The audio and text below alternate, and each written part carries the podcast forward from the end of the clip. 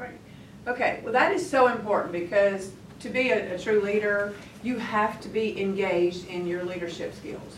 Because everything you're gonna do, doesn't matter where you're gonna be, what you're gonna do, what your career path is, it's always about relationships and trust. It's always about your circle of influence, your friendships. Because regardless of where you're going, what you're doing, it always resonates to, oh my goodness, these are my friends. These are people I know, these are people from my hometown.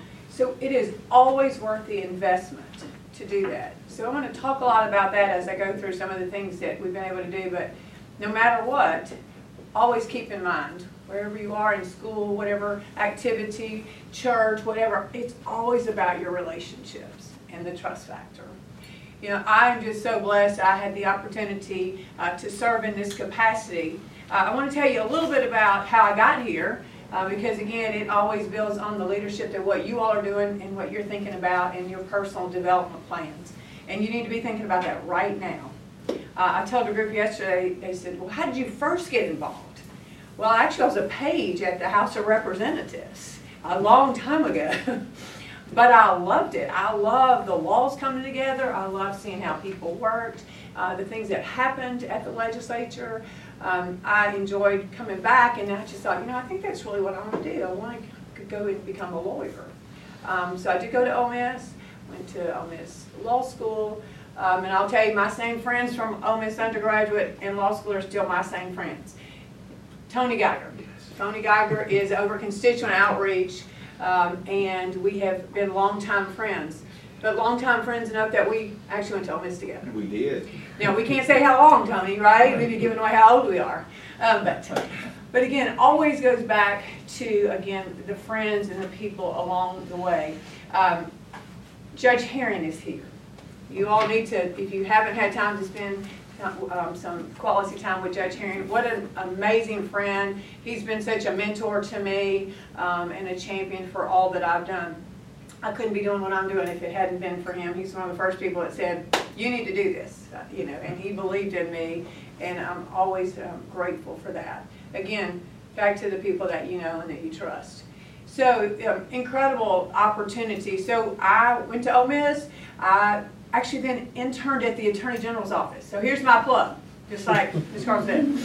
Um, apply. we have an amazing internship program. We enjoy it's a succession plan. We love to have you all there. We love for you to stay. Like I said, Victoria's there, and again, it, we just think it's incredible to help mold uh, the next generation of leaders. Um, again, it's so significant, and we believe in doing that. We had over 80 applicants for this summer already. So um, we do two sessions. And so I'll certainly encourage y'all to take a quick look. Um, we have, we're about to open up an Oxford office. Um, so that'll start in April. So we're probably doing some interns in Oxford as well. And then we have one on the coast. So uh, again, we, we just really are invested, everybody in the office, uh, again, to build in you all as leaders. Um, that's why I said, even here, take the time. You should know each other, know everything about each other, stay in touch because you never know we're going to see each other again. And it's really significant to do that. Um, because again, had I not had that, I would not have been able to do um, what I've been so fortunate to do throughout my career. Um, people say, did you always plan to become the Attorney General? I did not. God kind of puts you where you're supposed to be at the right time at the right place. Um, but I interned at the AG's office. They asked me to stay. My first five years of practice were there, and I loved it. I loved every minute of it. It was great. Now, back then we didn't have about 65 lawyers. I think I made the fifth one when I got there. And I will go ahead and tell y'all, I started practicing in 1985. And so it's a little daunting to say that. So I guess Tony and I were 10 when we graduated from Ole Miss. That's what I'm going to keep telling ourselves, right, Tony? Um, yes. But again, what uh, an experience for me, and I knew at that point I loved it. Um, but because you make relationships and the friendships, uh, they have been asked to go to the House Representatives and serve as counsel for Ways and Means, and I did that for a number of years and then went into private practice. And again, expanding your bandwidth, every time you're in a different circle of influence, I encourage you to keep doing that. Add to your circle. Um, again, not that you need anything, but it really rewards you the more people that you know and you have relationships with. So when Governor Barbour came in in 2004, what a tremendous leader for who he was for us in the state of Mississippi. I got the call from Governor Barbour and his chief of staff. His chief of staff happened to be my chairman at Ways and Means. Like, you have to come back. We know you're a public servant at heart. Just please come back. Well, I don't even think I asked where. I said, absolutely, I'm happy to come and be back into the public service arena. Um, they had me working at the Department of Employment Security. That's important as I speak to all of you about workforce, the tapestry of the state, where we're going, what our, what does our business look like, what, it, what does our future look like. Gave me great grounding to be there as the deputy over all of external affairs. Again, recruiting our businesses, getting our workforce, again, very positive, impactful opportunity for me. Then Governor Barbour said, I would like for you to serve as the executive director of the state personnel board. So that's like being the HR director for all of state government. So all of a sudden I had 32,000 employees. And so thinking about, okay, what are we going to implement? And I said, somebody said, how do you um, really kind of summarize what you do and in each one of those leadership roles? It's always about being a change agent. If you're always doing the same thing that you did the day before, last month, last week, then you just need to stop. You need to be proactive and think about how you're doing and moving forward um, and trying to have that real vision and be very strategic about all of your next steps. So we changed up a lot of things. Things were new and different we'd never done before. We did telephonic hearings for administrative issues.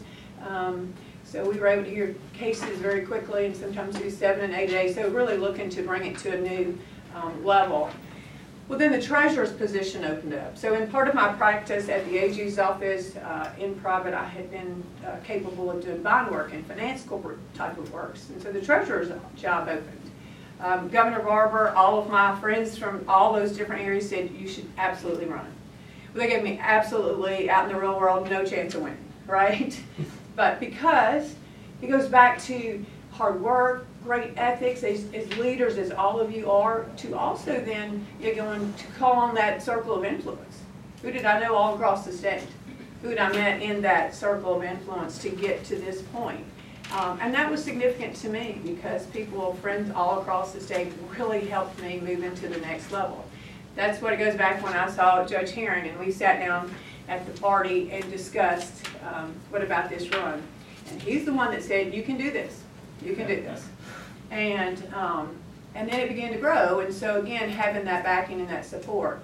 I was so honored to serve as a state treasurer for two terms.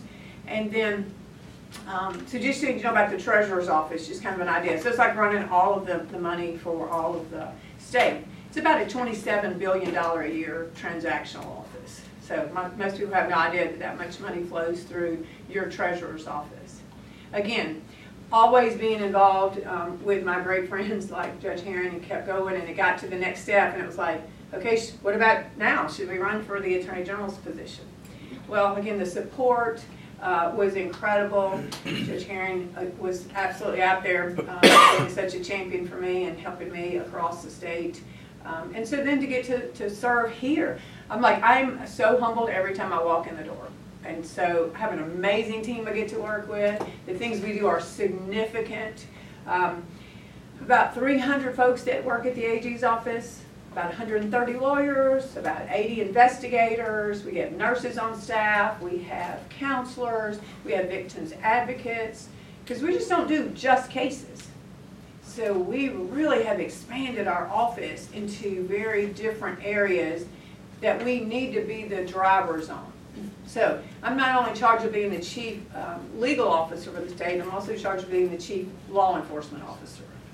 So that is very um, impactful, and we've really changed our model in that regard.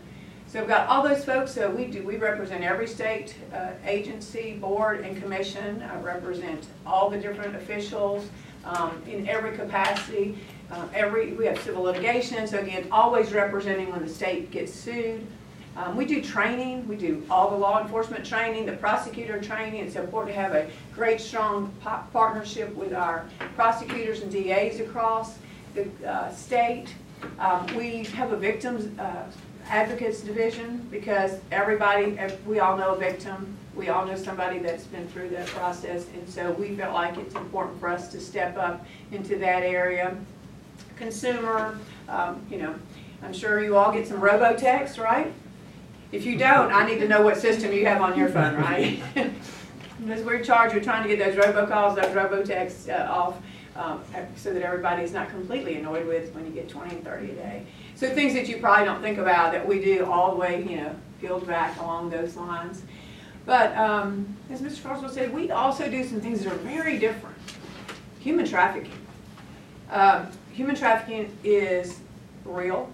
I would love to tell you that it's not in our state, um, but that would not be true. Every direction you can think of in our state, we have it. But we're fighting it.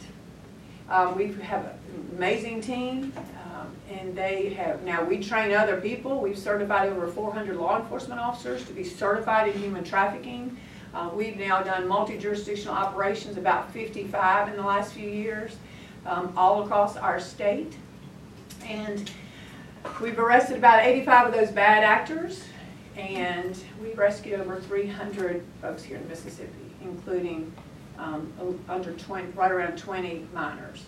The last operation we did, um, we were able to rescue, um, I think, nine young women and three babies, two babies and a toddler. So it's alarming when you think about that's going on. Now, you may or may not know this, but of the, uh, over 50% of those trafficked are trafficked by a family member or somebody that they loved and trusted. So think about next time you see something that says missing teenage girl or something like that. They're missing and sometimes we never find them. And then we might find them when we're doing an operation. Um, and that's really scary. They are trafficked for quick cash and drugs. And um, every time we do a takedown, we're almost always going to find um, the, a gun, some weapons, and, and drugs. These young women primarily have substance abuse trouble because what they do is so horrific. They have to give them drugs to get through that because again, time and time again, they're being utilized. So it, that's really important to us and that's been a big part of um, making a difference. Cyber, you all know, is an incredible world. So trying to police this internet superhighway that's going on, and there are so many bad actors out there in the cyber world. Um, so we have amazing team and our partners trying to do just that. Um, we, we, we run the Internet Crimes Against Children. So child exploitation, unfortunately, is prevalent. Um, you think about TV shows where you see all the monitors going, we're doing that. We're tracking all these predators. Um, we created a special victims unit I do personally like that show though, and, uh, uh, because there are so many victims, whether they are elderly victims, our children victims, our domestic violence. Um, it's just, we really needed to hone in and make a difference there. And uh, then you, back to the drugs. We, we are, we're doing, we're very engaged with our law enforcement. We're running the One Pill Can Kill. I've been on some of the campuses already, um, again, because the counterfeit drugs look exactly like real drugs. And um, you, you, can just, a few granules look like salt or sugar can kill you. Um, and it's alarming to think that we lost, well, we don't have the numbers until March 1st for this past year, of how many Mississippians we lost, but the year before, we lost 237 Mississippians to fentanyl overdose. Now, that's a lot. And I always do this analogy to kind of make you think about it. I suspect our number is going to be about the same March the 1st. Um, but if we were all sitting here in this meeting and we look up and a plane goes down right over here, what we all do? We'd all jump up, we'd go look, we'd go, oh my goodness, what happened? How could we have saved these lives? You know, what, what was the error that was committed here? Was it pilot error? Was it, you know, weather? We, we'd all be in an uproar. I'd be on the front page of all the news. Unfortunately, not just in Mississippi, but across our country, we've, uh, we've come, become pretty complacent about that. Oh, well, we can't do that. We have to stand up. So Hence why I'm working so hard with our One Pill Can Kill initiative to get out there and the awareness because on all of these issues, like the human trafficking is called Be the Solution. This is the One Pill Can Kill. Knowledge is powerful, right? But only if you share it. So as great leaders, you have to be ready to do that. When you accept the leadership role, you have to be the one that drives the knowledge, the power to get it out there and provide it to other people. So that's why, as we worked with that, um, it's been significant. We created a fentanyl strike force with law enforcement partners, just so we can go after these bad actors. Our first big operation, we arrested 13 of them. So a lot of different things that we're doing in this office. Um, I, I want to speak to one about the Dobbs case a little bit. Um, just because I, want you all to have some questions, but I want to kind of tell you what happened a little bit. So again, that case was at the Fifth Circuit. Um, When I first got into office, it had already been passed and denied, and it was at the Fifth Circuit. Um, I came in and I looked over my cases, and I was like, okay, what are the ones we're gonna appeal? What are we gonna file cert for the United States Supreme Court? Which ones are we gonna dismiss? Well, there was never a question. That was the thing to do. Absolutely. We're gonna file to the Fifth Circuit, I mean, from the Fifth Circuit to the United States Supreme Court. We did. It sat there. The way they do it on Fridays, Will know this, on Fridays you wait and you wait and you wait and you wait and the cases come down that the United States Supreme Court's gonna take up. We never take up our case, right? It was like, oh my goodness, we're never gonna get taken up. Um, and so it kind of percolated along there, and in the meantime, um, I had appointed a Solicitor General when I first came into office. Um, She is now sitting on the bench in the federal uh, Southern District, so of her, she's the first female um, in the Southern District. So Kristi Johnson is down there, I appoint a new um, Solicitor General, brilliant young man, comes from DC via California. Uh, Never been in the state of Mississippi. I said, look, if you come here, you'll love it. We are also nice down here and friendly, and we eat real well. Um, So he took me at my word, and he did come, and named Scott Stewart. So again, he's there, he's only been there two months.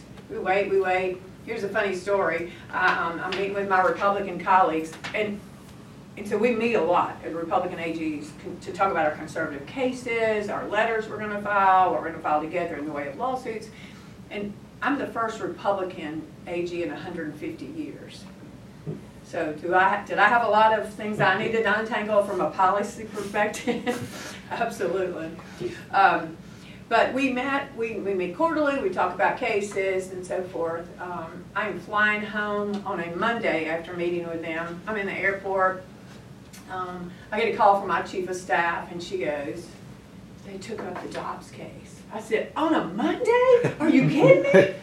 Well, note to self, always look good in the airport, right? Because I look up and my face is all over every TV. And it's, you know how those, they have up in the airport, I'm like, oh my word. Thank goodness, I was looking good that day. Because you just, part of a leader is part of your presentation. Um, anyway, very, very quickly, it came in, by the time I got home, we um, organized, we had an entire strategic plan. Now, there's never been a case worked like this before. And in that plan, we had a media plan. Uh, So we had our policy plan, we had our briefing, we had our amicus plan. Um, Again, what would we do with outreach? Because we never had this opportunity in, you know, 50 years. So we worked that plan every single day. Everybody that was involved with us worked that plan. Um, And then we said, you know what, we're going to write our own brief, and we're going to argue our own case. Oh my goodness, people are like, you can't do that, you're just the Attorney General of the state of Mississippi. I said, whoa, whoa, whoa, watch us, and second of all, I'm brilliant people. Of course we're gonna do it. And we did. And so, but we worked it, that brief was revised over fifty times. That is not usual, right? Like, we have peer-to-peer review, um, you might have that go through your circle of the peers. Um, we went through it fifty times with a huge magnitude of people reviewing, uh, as Scott wrote it. Um, and then people said, you can't ask the hard question in your brief. I said, absolutely, we're going to. They can only say no. But no one has ever posted that up. No one has ever said, overturn Roe v. Wade. All the other cases, just whatever that law was, that's the only thing they argued, whether it was a fifteen week, six week, whatever. Only that argument had ever been made, never the big question. I said, yep, put it up there, front and center, we're gonna ask the question. So we worked that plan, we worked it, um, we got the call that they actually finally set the, um, hearing date on December the first. December first, monumental day, um, we go up, we argue, there are thousands of people there. Um, again, this shows the conservative move- movement, the values that really rose to the occasion on that day. Um, we had thirty-something speakers, now, we had Republicans, Democrats, we had faith-based, we had doctors, nurses, mothers, we had people that were not conservative, we had atheists. They all spoke about the dignity of life and protecting the sanctity of life, right there on the steps in front of the Supreme Court. Yeah, you know, if you look back historically, it's usually three to one the other direction, right? The liberals have a, you know, lots of people doing all kind of stuff. We'd have slimmer crowds. This time, we were the ones that had buses coming in. It was exciting to think that people across the country came in because this was at risk. This was a conservative policy value that needed to be addressed, and we argued it should be returned to the states, and no one had done that. So very excited to come out and see thousands of people. They closed the street, people spilled over into the Capitol grounds because there were so many conservatives there supporting the Mississippi Dobbs case. So exciting. So then, you know, you all know goes what goes on. We continue our strategic plan part two. Again, you have to work on it. You have to get out there. You have to talk about it. We had 76 amicus briefs, which are Friends of the Court brief, written to support us. And those partners continuing to work, continuing to make a difference and put it out there. And then what happened? The most unbelievable, tragic thing, a leak. A leak from the United States Supreme Court, who should have never had that happen. How, and how did it to this day? You know, you think about that institution to leak something like that. You know, we looked at it immediately, of course, um, and I was very pleased. I was like, please don't let it change, because for all of us, it was a very well conservative opin- opinion put out there. But it was hard for that next six weeks to wait on the real answer, which we all know was great.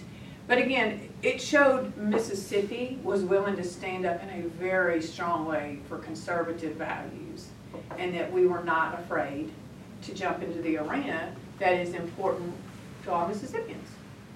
And so I tell people too, you know, it, it, it was returned to the states. Every state's been different. We've seen the democracy that's happened in every state. Everybody's done something in their own particular way, which is exactly what it should have been. States always had that opportunity. And just quickly, that propelled us to do a lot of things that weren't happening in the state and that weren't being driven by the Attorney General's office. Like jumping into postpartum for women to allow that, jumping into adoption credits, jumping into streamlining the adoption process here in the state of Mississippi. We got 10 different pieces of legislation passed last year. We call it the Empowerment Project, to empower women and to protect children. Um, nobody was talking about that, but now we are. Now we're passing legislation. We're really trying to help. Got a new program called MAMA, and um, that is uh, Mississippi Access to Maternal Assistance. It's on, it's, I got, it's on my phone. You can get an app, a website. Um, no money, no new dollars, but different places across our state. You can say, let's see, in Jackson, Mississippi, we could look up into the mama, and this young mother might need diapers, or she might need a job. It caused us to take it to a different level of leadership, is what I'm trying to tell you. Always down thinking. So we knew that was the end result of our case. What were we going to do next? What was our strategic plan? And it became the Empowerment Project. Um, and it's wildly successful. We've probably got about 10 more pieces of legislation over there right now that we're working on. We propelled into doing things differently with our uh, child protective services because right now we have about 4,000 children that are wards of the state. We've got to get them into forever homes quicker. And we got a foster parents bill of rights passed last year. You don't even think about that, right? But these foster parents need to know what they can do. What's their HIPAA laws? How do they protect the children that they brought in? Um, so again, th those are the leadership roles. When you take them on, on, you have to be embracing those and think about what are the next steps. You know, always there's a, some a consequence or an exciting opportunity, but to look for it. Um, and so again, I give you that example to let you know that that's significant to be in your leadership roles in whatever you do. Um, so again, that's, we do a lot of that at the office, but um, I want to talk to you, and I'm always over my time, so I want to give y'all some time to ask questions. Um, some of the things I've learned about being a leader through my tenure of practicing law, which has now been about 38 years. Um, again, I'll always tell you, look for a mentor, look for a champion, because um, they're always there and gracious to help you, and certainly Judge Herring was. When I first started practicing law, um, there weren't many women, not at all. We could all sit at this table, and this would probably be too big for us. We only had about twelve of us that we got together on a regular basis. But um, the mentor for us was Lieutenant Governor Evelyn Gandy. Now, there have only been four women in two hundred years ever hold statewide office. That's not many, two hundred years, four of us. I would, the third one. Amy Tuck, uh, Cindy Hyde Smith, and myself, and then, of course, Governor Gandy. She was the real trailblazer. Um, She taught us to be compassionate, to act and think as leaders. So I tell you all that she was a great learning um, uh, teacher for all of us, which just spilled over into our leadership, because all of us have done a number of different things, but we've all been in leadership capacities. And to have that initial grounding was so significant. I mean, she was the first um, treasurer, she was the first insurance commissioner, um, she was a, a special assistant attorney, or she was an assistant attorney general, she was the lieutenant governor, and she lost her bid for governor. And so, again, that was so impactful for us to learn from her. Um, and just kind of some quick examples of how she challenged all of us, right? I mean, she expected us to do better, to be out in the communities, to be that leader, to stand up, uh, to be compassionate for everyone, um, not just to be uh, silo-driven on whatever the issue is, to really think broader on how you can impact. Because as you move into these leadership roles, that is the expectation. Everybody's looking at you.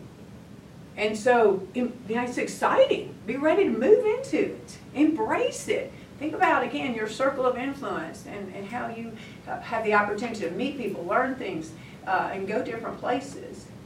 Um, so one day we're just like this sitting around the table, and she said, You know, there's a move across the country to have women in the profession committees in the state bar. We all absolutely agree, yes.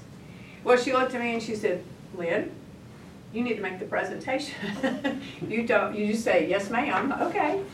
Um, and so I did. And I went over and I said, you know, to the group of bar commissioners, I said, you know, we'd like to have a women in the profession committee of the state bar. Very different dynamic than the group I just left, we know with all twelve women. Um, and they said to me, and this is the part about always being gracious, um, in whatever you do, they said, okay, you can do it. Can you get all those women things done in one year? Um, I probably have piercings in my tongue. And I said, yes, we'll try, we'll try. Um, I chaired the committee for the state bar for the first three years. And in that time, um, I went back and said, can we have it as a standing committee? They allowed it to become a standing committee. And then I said, can we have a continuing legal education for women attorneys? And they said, good luck, yes, see what you can do in one year. Um, I chaired it the first year, I chaired it the twenty-fifth year, I spoke at the thirtieth, and I just spoke at the thirty-second one here a couple of months ago. Um, so again, having that vision is so important. She had it, she gave it to us, and now, um, in the bar, it is a section of the bar for women, not just a ad hoc committee, standing committee, it's now a section of the bar. So, think big. As leaders, you are definitely challenged to think big. Think about how you can do that in such an important way. But a lot of things that she taught us, things I have been able to learn over my tenure and from a leadership perspective. Again, your circle of influence, it's always about teamwork, partnerships, being there with one another. Um, and so you should always embrace the teamwork, right? Now, I'm a little competitive, right? You can't run for a statewide office and not have a little bit of the competitiveness, right? It's really important to do that. Um, however, and look, I tell all my team member, members, you gotta be a little on the edge, you know, but never be competitive where it hurts one another, right? Be, be competitive on the drive, on the emotion, on the issue, but not against each other, right? Be supportive of one another. Uh, that's key is to having that teamwork, that, that competitiveness, where you are actually there helping each other and supporting one another. Um, and as you collaborate, that's when powerful things happen, right? I think about our little Women in the Profession Committee, and I think about becoming a section of the bar now, having the CLE, all the things we were able to accomplish, just because we were a small little team, and we sat there and we said, we're gonna think really on a, a huge scale. Um, and so as you collaborate, that's when you, again, you really become that team leader too. And on those teams, be the one that says, hey, let's think about doing this, or let's look at it from a different perspective. Um, again, really important, even when you're on, on the team, to be the one that's willing to be in that leadership capacity on a team. Um, it, it again is always so, so important, as I can tell you, silos don't work. Working together makes a tremendous difference. So do collaborate. And then you need to, and those teams, and as you craft even your own individual development plan, you need to absolutely be proactive. Be thinking about, all right, as this team or individually, what am I going to do this year? What's my goal for three years down the road? Five years? Where do I see myself in 10 years?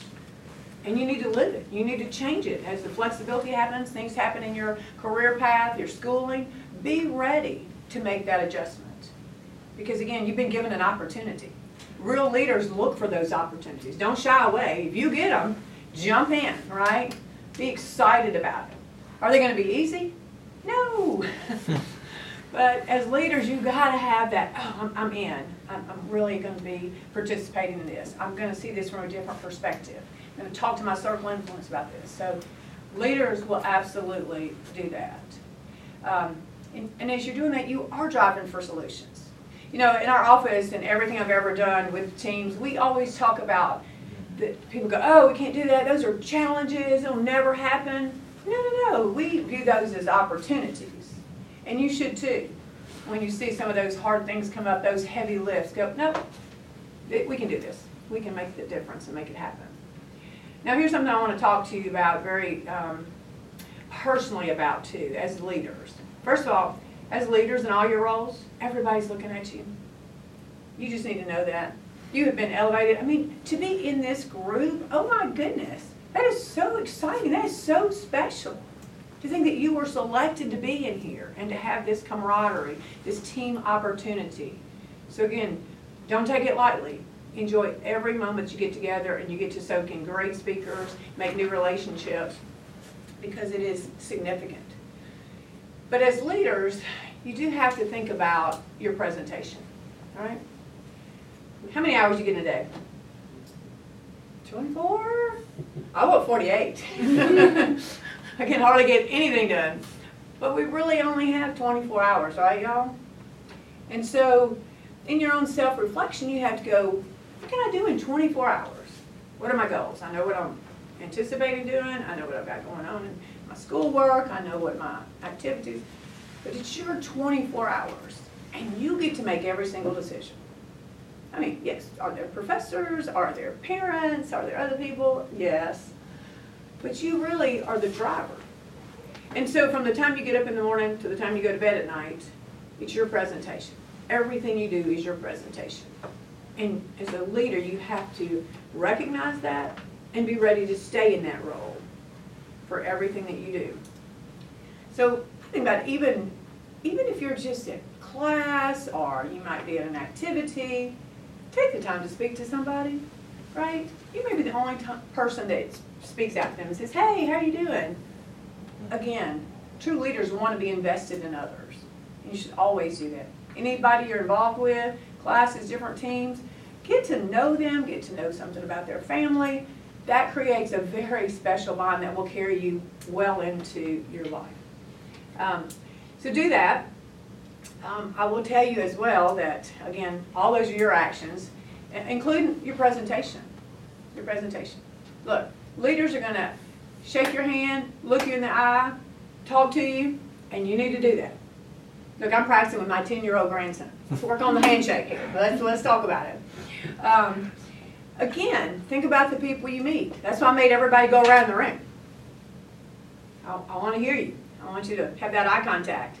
I want you to be willing to stand up because you're never going to see a, a leader that's sitting over here in the corner, right? The leaders right here talking. They're, they're making it happen. Um, so your entire presentation is truly the opportunity you get to showcase who you are. Now, and it goes down to everything you even look like and how you, you look the first time you meet them. You know, people say, oh, you can't judge a book by its cover. Absolutely, right? People judge you the first time they meet you. There's no second, let me go to chapter two, see how this person is, or five. No, no, no. so, be ready. Um, because as a leader, you're always gonna be in your role. Um, and, but with that part too comes the leadership role from an an electronic presentation. Your digital, um, presentation is every bit as important. I, I know you all are in a great situation, but I'll always tell you to be mindful. Anything that might remotely, don't hit send, don't put that picture up, don't engage in that text. Because as employers, you know the first thing we do? We go look at your social media. We do that. We- That tells us a whole lot about you. And I can tell you over time, there are a lot of people I did not hire. Like if you're that person that's um, on your mission trip or the person that is funneling beer, who do you think I hired? Because that speaks to who you are. It speaks to your heart. It speaks to what you believe in. And as conservative leaders, you have to always be mindful of that. Um, again, here's some other things as, as outstanding leaders you have to think about now in your entire life. Uh, Great leaders always give of themselves. They're always willing to do that. Like first and foremost, taking the time to write a note to people you see, send a, a nice text, it was great to meet you, it was a pleasure, email. Are those time consuming? Absolutely. Take the time to have coffee with somebody, meet them for a, a Diet Coke, um, whatever the case might be. Invest in those relationships. Because again, that's really what it's all about. Then we're going back full circle now, see? So invest in your relationships like that. Take the time. Uh, I will tell you, even when we interview and um, we have interns or people that are, you know, have been on an internship program that leave, the ones that send the personal letters, they just stand out. Like, wow, you know, it's really remarkable. Uh, so I encourage you to do that. Now, giving of yourself means a lot more too. And unfortunately, I said, you've got 24 hours. Now, we talked about how you dress, how you act electronically, what you're going to do with your time. Well, here's one more to put on your category after you stay in touch with everybody. Real leaders always give themselves in different ways.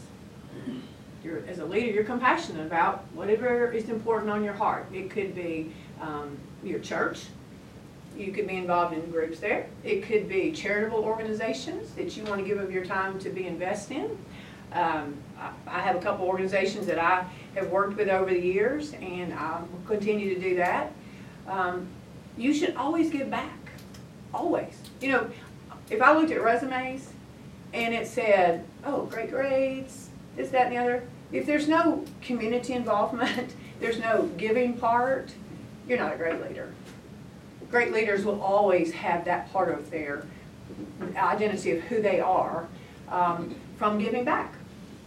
So now, you got no free time, right? You got class, basically do all these different things. But true leaders will do that. I'll tell you, people come to my office and I write them notes back. Thank you for coming by, it was great to see you, appreciate the issue. I, I write when different groups graduate from the Highway Patrol School or different things, and I'll go around the state and they'll go, I got your letter framed, or, you know, and it's just the little stuff. It adds up to the bigger part of who you are as a leader. Now, as leaders, you're gonna be challenged, right? You're gonna be challenged. Sometimes people don't want you to be successful. They see you rising, and they become, you know, let's pull them back. Even some of your friends are gonna go, no, no, I want them to stay back here with us. Well, that's hard. You need to just be ready to keep moving. Goes back to being, again, gracious and kind and compassionate. But be ready to step up to go into that next level and understand you're gonna take some of those challenges. But again, you just have to keep going, I'm doing the right thing, I'm doing the positive thing, and a leader will always move in that regard. You're gonna be challenged on so many things, here, come do this, make this choice, go down this pathway. Don't do it. Think about it before you do it. Think long and hard, because you can't get those actions back, all right? So be ready to say, you know, I just, I'm not comfortable with that, I'm not gonna do that. Um, And never worry about it. Because what happens is when, when those people approach you and they try to pull you this way and that way, that's not who you are. I know who you are, you wouldn't be at this table right now if you weren't outstanding, stellar leaders who are ready to keep going and moving in your, your different career paths, schooling and where you're going next and everything. And so you just have to stay true to who you are, always. Um, when I first run, and here's kind of a funny story, when I first started running, Judge Aaron's heard me tell these fun stories, but, um, and he, I would come back and relate to him some and they'd say, people would say, you know what, I think you'd be a good treasurer, but you really can't wear dangly earrings, right? You know, they're never gonna let anybody wears, you know, a woman wears earrings and jewelry and that kind of stuff. And again, I would bite my tongue and say, thank you so much, I appreciate your input. And, um, different things, like, oh, you can't wear bright colors, and, you know, all those, don't wear lipstick, and I'm like, okay, we're in twenty eleven, but okay. Um, and so I was always gracious again, and say, I really appreciate, you know, your advice on that. But here's what I'll tell all of you, don't change who you are. Don't ever change who you are. Tra stay true to your core values, your principles, and don't jeopardize your integrity for anyone. Again, it's your character, it's your reputation, and you worked very, very hard to get it there. And you're gonna continue to always enhance your character and your reputation. But remember, your integrity is always on the line as a leader. And just be ready to uphold it. So those are some of my leadership tips that I have been able to uh, garner from different great leaders, including Judge Herron through the years. And um, I just think it's important to share that with you all. And that you, again, maybe have some good takeaways from that.